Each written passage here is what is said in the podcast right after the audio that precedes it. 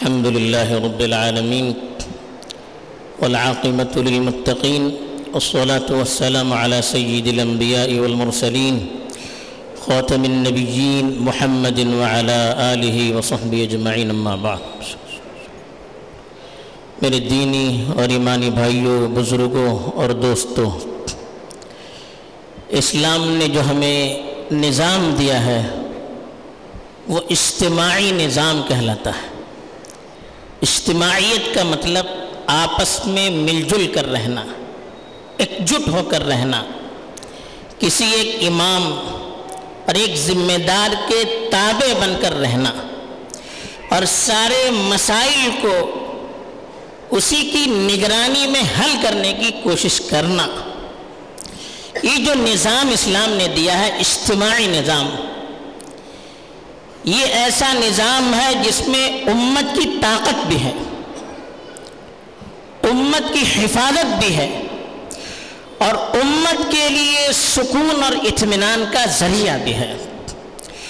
چنانچہ اسلام نے اس نظام کو مستحکم بنانے کے لیے، طاقتور بنانے کے لیے ایسی چیزوں کو رواج دیا ہے۔ جن چیزوں پر غور کرنے سے ہمیں خود معلوم ہو سکتا ہے کہ اسلام کا اس معاملے میں مزاج کیا ہے۔ اسلام اس طرح کی چیزوں سے ہم سے کس بات کا مطالبہ کرتا ہے۔ یہ ان چیزوں پر غور کرنے سے خود بخود معلوم ہو جاتا ہے۔ مثلا ہم نماز پڑھتے ہیں۔ نماز پڑھنے کے لیے کہا گیا کہ جماعت سے نماز پڑھیے۔ گھر میں الگ سے نماز پڑھیں گے، نماز تو ہو جائے گی، لیکن جو ثواب جماعت سے نماز پڑھنے میں ملتا ہے، وہ ثواب گھر میں نماز پڑھنے پر نہیں ملتا۔ اور جماعت سے نماز پڑھنے میں بھی کہا گیا کہ ایک امام ہو، اور سارے جو پیچھے لوگ کھڑے ہیں، پوری نماز میں اس کو دیکھے کہ وہ کیا کرتا ہے۔ اس کے ایک ایک حرکات کے اپنے آپ کو تابع رکھے۔ وہ جب نیت باندھتا ہے، تکبیر کہتا ہے، تو پیچھے والوں سے کہا، آپ بھی تکبیر کہیے۔ وہ جب رکوع میں جانے کا اعلان کرتا ہے، پیچھے والوں سے بھی کہا گیا کہ ان کے پیچھے جائیے، آگے مت جائیے۔ اس پر وعیدیں سنائی گئی۔ بہت زیادہ پیچھے بھی مت رہیے۔ اس سے بھی پھر جماعت کا ثواب ملنے میں خطرہ ہو سکتا ہے۔ ایسے ہی روزہ ہم رکھتے ہیں۔ روزے کے سلسلے میں بھی کہا گیا کہ جب تک مسلمانوں کا جو ذمہ دار ہے خلیفت المسلمین ہے یا قاضی ہے، اس کی طرف سے اعلان نہ ہو، تب تک روزے مسلمانوں کے لیے اس روزے کی کوئی اہمیت نہیں رہتی جب تک گواہی قاضی کی طرف سے ثابت نہ ہو جائے۔ ایک آدمی دیکھتا ہے، لیکن اس کی گواہی اگر ثابت نہیں ہو پاتی ہے تو ہمیں روزہ رکھنے کے لیے نہیں کہا گیا۔ ہمیں کہا گیا کہ جو اجتماعی نظام ہے، اس کی پابندی کی جائے۔ روزہ رکھیں گے بھی تو کیسے؟ ایک ہی وقت میں سب کو رکھنا ہے۔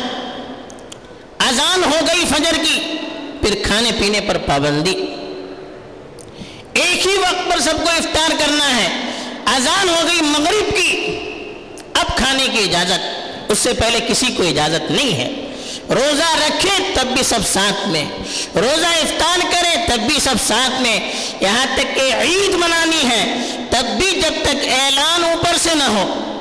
کسی انفرادی آدمی کی صرف گواہی پر جو ثابت تک، ثبوت تک نہ پہنچی ہو، اس پر ہمیں دھیان نہ دینے کے لیے کہا گیا۔ کیوں کہا گیا؟ اجتماعیت کو باقی رکھنے کے لیے، اجتماعی نظام کو قائم کرنے کے لیے، مسلمانوں کے ذہنوں میں اس بات کو بٹھانے کے لیے یہاں تک کہا گیا کہ سفر آدمی کرتا ہے۔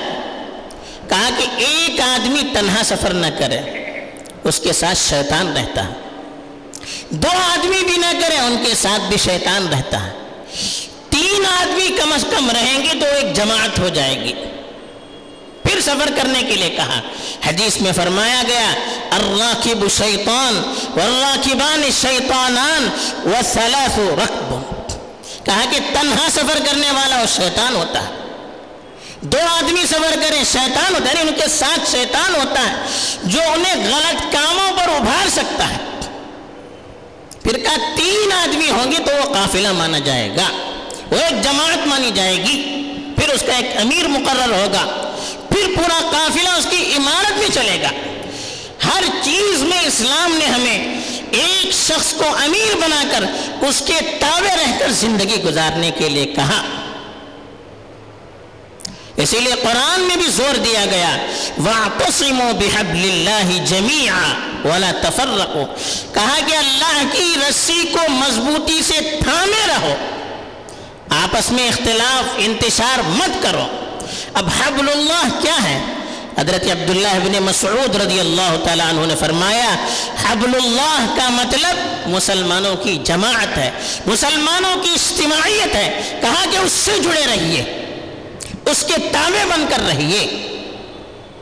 اگر اس سے ہم کٹ جائیں گے، تو پھر اختلاف، انتشار، آپسی تناؤ، ہر چیز ہو جائے گی۔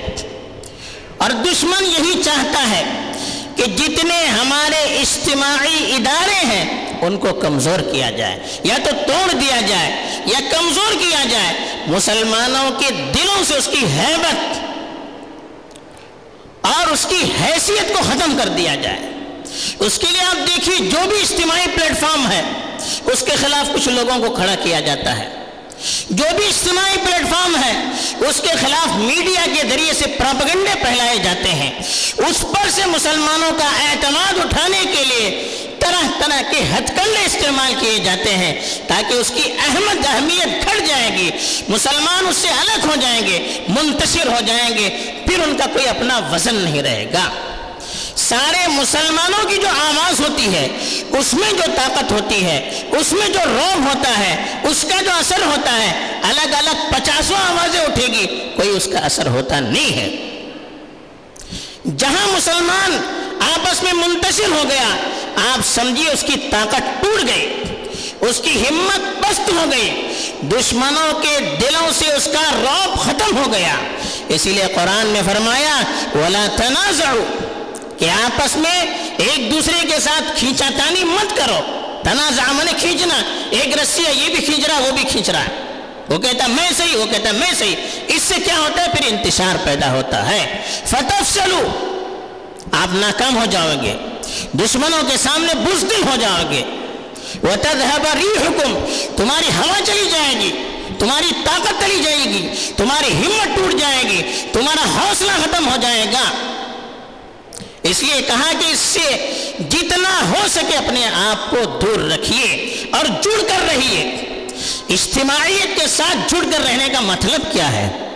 جو اجتماعی فیصلہ ہو، اس کے سامنے ہم اپنا سر جھکائیں، چاہے میرے مزاج کے خلاف ہو، چاہے میری رائے کے خلاف ہو، چاہے اس سے میرا ذاتی طور پر نقصان بھی ہو رہا ہے، لیکن ٹھیک ہے، ذاتی نقصان قبول ہے۔ اجتماعی نقصان قبول نہیں ہے۔ اسلام نے انفرادیت کے بجائے الگ الگ جو سسٹم قائم رہنا ہے، اس کے بجائے اجتماعی نظام کو ترجیح دیا۔ اسی لیے کہا کہ جو اجتماعیت سے الگ ہوتا ہے، اس کی مثال دی۔ کہا کہ بکریاں ایک ساتھ چلتی ہیں۔ بکریاں جنگل میں سب ایک ساتھ چلتی ہیں۔ ایک بکری بکری الگ ہو جاتی ہے تو بھیڑیا اس کو کھا لیتا ہے۔ جب ساری بکریاں مل کر رہتی ہے تو ہمت نہیں کرتا۔ کہا کہ مسلمانوں کا بھیڑیا شیطان ہے۔ جو مسلمانوں کی اجتماعیت سے الگ ہو جاتا ہے، شیطان اس کو اپنے قبضے میں کر لیتا ہے۔ پھر جس طرح سے چاہے اس کو گھماتا ہے۔ اچھے سے اچھے لوگ، دیندار لوگ، سمجھدار لوگ، زعیم لوگ جب اجتماعیت سے کٹ جاتے ہیں تو پھر شیطان وہ کام کرواتا ہے لاشعوری میں۔ وہ اپنے تئی مخلص ہو سکتے ہیں، لیکن شیطان اس طرح سے ان کو گھماتا ہے، ان سے وہ کام کرواتا ہے جو دشمن بھی نہیں کر سکتا، اور یہ ہو رہا ہے۔ تو اس لیے کہا کہ ایسے اجتماعی معاملات میں جہاں ہمارے خلاف کوئی فیصلہ ہو رہا ہے، جہاں ہم ٹوٹ رہے ہیں، جہاں ہمیں پریشانی ہو رہی ہے، ہمیں شیطان ابھار رہا ہے کہ تم اس کے خلاف بولو۔ کہا کہ ایسے موقع پر صبر کرو۔ صبر کا مطلب یہ کہ ایسے موقع پر اپنے آپ کو دبائے رکھو، اپنے جذبات کو دبائے رکھو۔ جو مسلمانوں کا امیر ہے، جو مسلمانوں کا ذمہ دار ہے، اس کے خلاف آواز اٹھانے میں احتیاط کرو۔ ہم اپنے لیے صحیح سمجھ کر آواز اٹھائیں گے، لیکن اس کا نتیجہ کیا ہوگا؟ پوری اجتماعیت ٹوٹ جائے گی۔ پورا بھرم ٹوٹ جائے گا۔ اسی لیے کہا کہ جب قوم منتشر رہتی ہے، ملت منتشر رہتی ہے، تو ایک طرح کا ان کے لیے عذاب ہوتا ہے۔ یہ اسی لیے کہا حدیث میں فرمایا، مسند احمد کی روایت ہے، الجماعت رحمت اجتماعیت کے ساتھ رہنا، جماعت کے ساتھ جڑے رہنا، یہ اللہ کی طرف سے رحمت کی نشانی ہے۔ اس کی وجہ سے لوگوں کے دل صاف رہتے ہیں۔ اس کی وجہ سے آپس میں محبت رہتی ہے۔ اس کی وجہ سے معاشرے پر سکون اور اطمینان سایہ فگن رہتا ہے۔ اس کی وجہ سے لوگ آپس میں جڑے رہتے ہیں۔ اس لیے کہا، یہ اللہ کی رحمت کی نشانی ہے۔ اور کہا والفرقت عذاب۔ آپسی انتشار، ایک دوسرے کی مخالفت، ایک دوسرے کی دشمنی، جماعت سے الگ ہونا، اجتماعیت سے الگ ہونا، یہ اللہ کے عذاب کی نشانی ہے۔ اس کی وجہ سے پھر امت کے اندر جو تناؤ آتا ہے، ہم اپنی آنکھوں سے ساری چیزیں دیکھ رہے ہیں۔ اس لیے کہا گیا کہ اجتماعیت کے ساتھ جو جڑا رہتا ہے اللہ اس کے دل کو بھی پاک اور صاف رکھتا ہے۔ کینوں سے، حسد سے، دشمنی سے، بغض سے، ایک دوسرے کے خلاف نفرت سے اس سے پاک رکھتا ہے اللہ تعالیٰ۔ فرمایا حدیث میں کہ تین چیزیں سلاس و خصال لا يغل علیہن قلب مسلم۔ تین چیزیں ایسی ہیں کہ مسلمانوں کا دل اس سلسلے میں خیانت نہیں کرتا ہے۔ ایک کیا ہے؟ اخلاص العمل للہ۔ اللہ کے لیے خالص عمل کرنا۔ دوسرے کہا کہ طاعت اولات الامر، جو آپ کے ذمہ دار ہیں ان کی بات ماننا۔ اور تیسرے کہا مناحست کہ لزوم جماعت المسلمین۔ کہ دوسرے کہا کہ مناصحت اولات الامر، جو ذمہ دار ہیں ان کے ساتھ خیر خواہی رکھنا، اچھے جذبات سے ان کے ساتھ پیش آنا۔ اور تیسری چیز فرمائی کہ لسوم و جماعت المسلمین، مسلمانوں کی جو جماعت ہے، اجتماعیت ہے، اس سے جڑے رہنا۔ یہ تین کام اگر کوئی انسان کرے گا، اللہ کے رسول صلی اللہ علیہ وسلم نے فرمایا، اللہ اس کے دل کو حسد سے، بغض سے، نفرت سے، دشمنی سے پاک اور صاف کر دیں گے۔ اس لیے کہ جو اللہ کے ساتھ اخلاص سے عمل کرے گا، اللہ کے لیے مخلص ہوگا۔ تو ہر کام میں یہی سوچے گا کہ اللہ کس سے راضی ہوتے ہیں۔ جو اپنے ائمہ سے، ذمہ داروں سے، مسلمانوں کا جو ذمہ دار ہوتا ہے، اس کے تحی جو مخلص رہے گا، کبھی اس کے ساتھ خیانت نہیں کرے گا۔ اس کے ہر فیصلے پر راضی ہوگا۔ تو اس لیے ہمیں ہر اس کام سے بچنا چاہیے جس سے اجتماعیت میں خلل پڑتا ہے۔ غیبت سے کیوں روکا گیا؟ ایک دوسرے کے خلاف بات کرنے سے کیوں روکا گیا؟ اجتماعیت سے اس سے خلل پڑتا ہے۔ اجتماعیت کا مطلب یہی ہے کہ ہمیں ہر اس کام سے نفرت ہونی چاہیے جس سے اجتماعیت پر اثر پڑتا ہے۔ جہاں اجتماعیت خوش جماعت خوش، ذمہ دار خوش، اس میں ہماری خوشی ہونی چاہیے۔ ہم اپنی ذات سے زیادہ اپنی اجتماعیت کو جوڑے رکھنے کی فکر کریں گے، تب اجتماعیت قائم رہے گی۔ ہر آدمی اپنے بارے میں سوچے گا، پھر اجتماعیت قائم نہیں رہ سکتی۔ اللہ کے رسول صلی اللہ علیہ وسلم کے زمانے سے لے کر مسلمانوں کا یہی شیوا رہا۔ چنانچہ آپ کو معلوم ہے کہ یہاں مسلمان اسلام آنے سے پہلے سے عربوں کی آمد تھی۔ لیکن جب اسلام آیا تو تجارت کرنے والے جو قافلے آتے تھے عربوں کے، وہ مسلمان بن کر آئے۔ ان کے اخلاق، ان کے کردار، ان کی امانت داری کو دیکھ کر یہاں کے لوگ متاثر ہوئے۔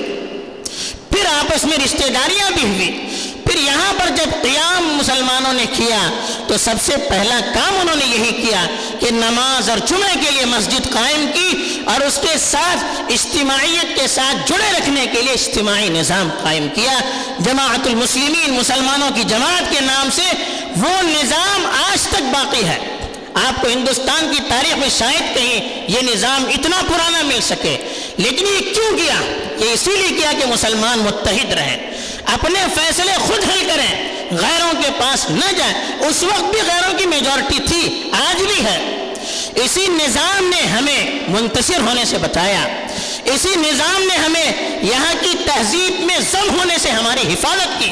ہماری اسلامی خصوصیات، ہماری اسلامی تہذیب، اس کے باقی رہنے کا اگر کوئی سبب ہے، تو یہی ہمارا اجتماعی نظام ہے، جس کے سائے میں رہ کر ہمارا ایمان بھی محفوظ رہا، ہماری تہذیب بھی محفوظ رہی، ہمارا کلچر بھی محفوظ رہا۔ ہماری طاقت بھی محفوظ رہی، ہماری آواز بھی محفوظ رہی۔ ہر چیز کو اللہ تعالیٰ نے باقی رکھا۔ اسی نظام کو ہمیں باقی بھی رکھنا ہے اور اس کو طاقتور بنانے کے لیے کوشش بھی کرنی ہے۔ اسی کے لیے پروگرام منعقد کیا جا رہا ہے کہ ہمیں اپنی تاریخ سے ہم واقف کریں تاکہ جو کمزوریاں، جو ہمارے اندر پست ہمتی اور جو ایک طرح سے غلط فہمیاں ہو رہی اس کو دور کریں۔ ایک نئے سرے سے ایمانی تجدید ہو۔ اسلاف کی تاریخ ہم پڑھیں گے۔ ہوگا، ہم کون ہیں؟ ہماری ذمہ داریاں کیا ہیں؟ ہمیں کیا کرنا ہے؟ کس طرح سے ہمارے اسلاف نے قربانیاں دی؟ ہمیں کس طرح سے قربانی دینی چاہیے؟ اور کس طرح سے ہمیں اپنی اجتماعیت کو برقرار رکھنا چاہیے تاکہ ہمارا دین بھی محفوظ رہے، ہماری طاقت بھی محفوظ رہے اور ہمارا صحیح پیغام دوسروں تک بھی صحیح انداز سے پہنچ سکے۔ اسی مقصد کے لیے پروگرام ہمارے ذمہ داروں نے سوچا کہ اس طرح کے پروگرام کے ذریعے سے ایک نئی بیداری بیداری لائی جائے تو اب ہماری ذمہ داری ہے کہ ہم دل و جان سے اس میں شریک رہیں اور بہتر سے بہتر بنانے کے لیے کوشش کریں اور جو فیصلے ہوتے ہیں دل و جان سے اس کو قبول کریں اور پھر اس کی روشنی میں ہم آگے بڑھنے کی کوشش کریں۔ اللہ تعالیٰ کامیاب فرمائے، ہم سبوں کی حفاظت فرمائے۔ اب ملت کو جوڑنے کا، آپس میں متحد رہنے کا، محبت کے عام کرنے کا اس کو ذریعہ بنائے اور اپنی رضامندی اور قبولیت سے نوازے۔ آمین۔ وآخر دعوانا الحمد للہ رب العالمین۔